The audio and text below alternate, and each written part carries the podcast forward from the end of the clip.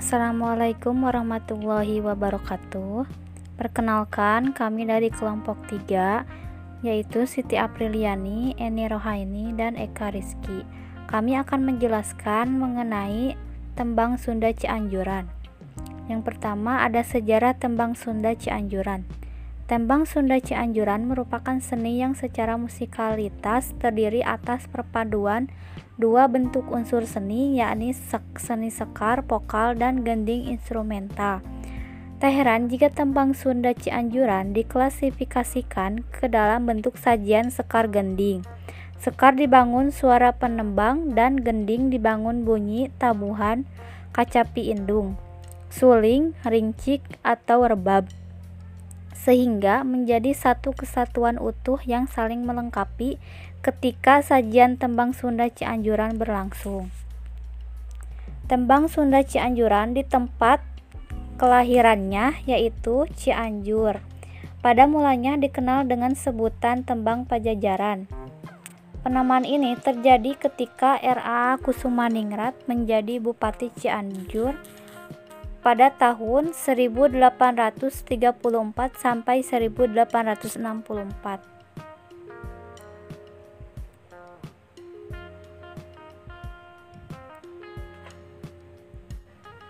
Penyebutan seni tembang Pajajaran berganti menjadi seni Mamaos setelah Bupati Parawiratreja menggantikan ayahnya menjadi Bupati Cianjur Wiraatmaja. Pemilihan istilah Mamaos di masa itu dipandang mewakili tema kelompok lagu yang ada. Secara etimologi, Mamaos berasal dari kata maos atau kata lain dari maca atau membaca Kata maca membaca menjadi maos mengandung arti bahwa banyak yang harus dibaca, tidak hanya membaca tulisan saja. Pada masa itu, repertoar lagu tembang Pajajaran semakin kaya dengan lahirnya lagu-lagu yang diolah dari seni degung, wanda dedegungan, tembang rencag atau wanda rancagan, dan kakawen wayang golek atau wanda kakawen.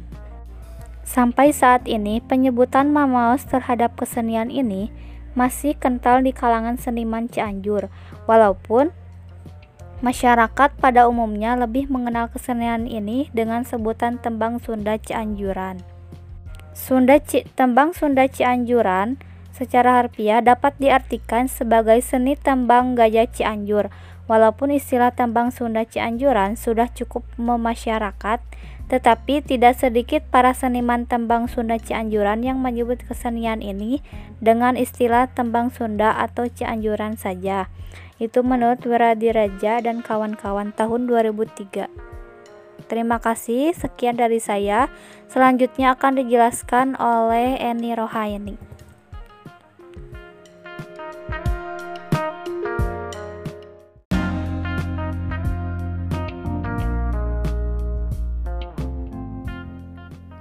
Di sini saya akan membahas tentang struktur pertunjukan di dalam lagu atau tembang Sunda Papatet Ratu, Pangapungan, dan Panambih Jerit Nahate. Tembang Sunda Cianjuran merupakan salah satu jenis kesenian Jawa Barat yang termasuk ke dalam musik Islam. Tembang Sunda biasanya menggunakan bentuk puisi yaitu papantunan, sisindiran, guguritan, dan lirik khusus.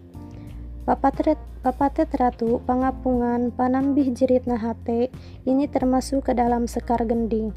Mamaus Cianjuran yaitu papantunan. Tembang Sunda Cianjuran yang saya lihat dalam video termasuk ke dalam lirik teks.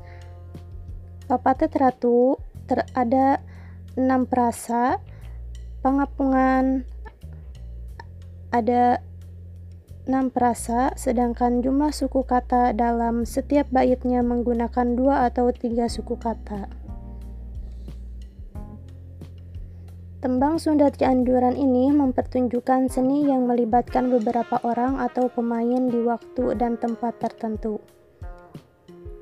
Tembang Sunda Cianjuran yang saya lihat dalam video awal pertunjukan diawali dengan kacapi dan suling yang berupa karawitan dalam bentuk instrumental.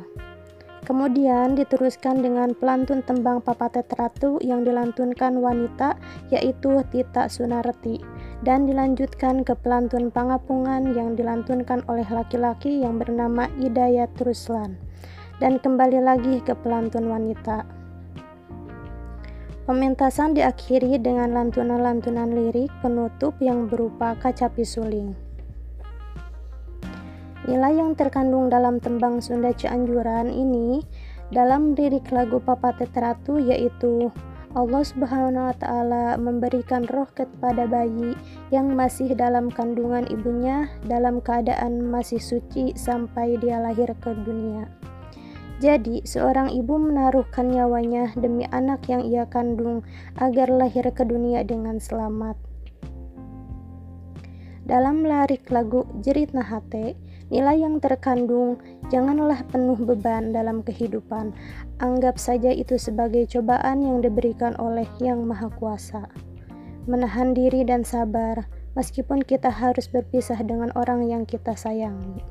Terima kasih.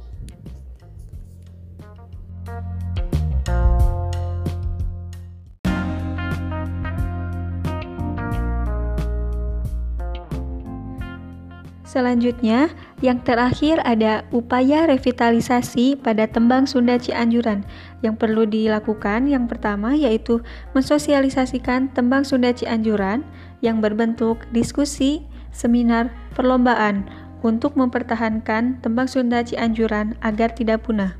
Yang kedua, dimasukkan ke dalam kurikulum sekolah agar masyarakat bisa mengenal tembang Sunda Cianjuran pada usia dini. Terima kasih. Assalamualaikum warahmatullahi wabarakatuh.